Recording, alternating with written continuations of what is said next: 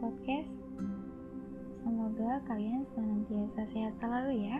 Amin. Kembali lagi dengan saya Suci di ceritaku motivasimu. Pernah gak sih kalian tuh merasa banyak beban setelah menjadi pribadi dewasa? Kurasa tanpa perlu bertanya sudah pasti banyak jawaban. Ya. Tenang, kontrol emosi, turunkan kondisi hati. Pengalaman aku nih, waktu aku kecil dulu, aku tuh pengen banget gitu, pengen cepet-cepet dewasa, pengen jadi orang dewasa gitu. Punya kerjaan, bisa liburan, bisa beli sesuatu yang diinginkan tanpa harus meminta orang tua. Wah, sungguh gampang dan pendek sekali gitu pemikiran seorang Suci waktu kecil. Sekarang, coba deh kita lihat realitanya. Aku dulu pengen banget gitu kan kerja ya. Udah pernah kerja nih. Tapi, aduh, capek. Pengen liburan, terus oh, mana ada waktu kerja terus, aku tuh nggak pernah libur tuh kan, ngeluh rasain.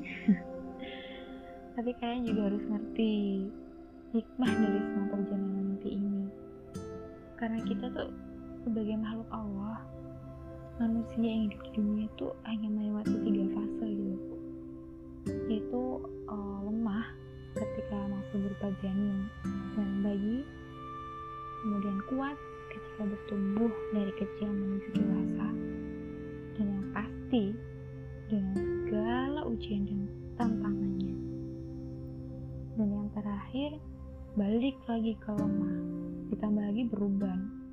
Ya pastilah orang tua tuh mana ada sih yang gak beruban, ada kadang tuh kayak dia sih dicat rambutnya ya, padahal itu haram loh kalau dicat warna hitam tuh, nggak boleh ya.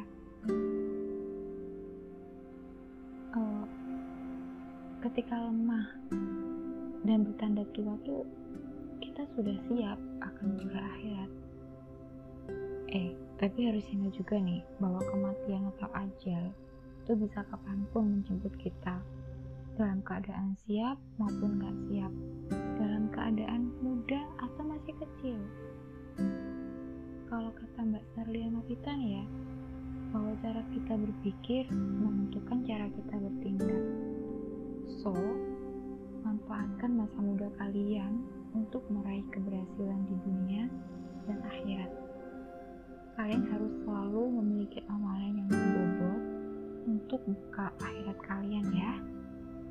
Jadi semangat bertumbuh menjadi dewasa yang membanggakan tanpa banyak keluhan.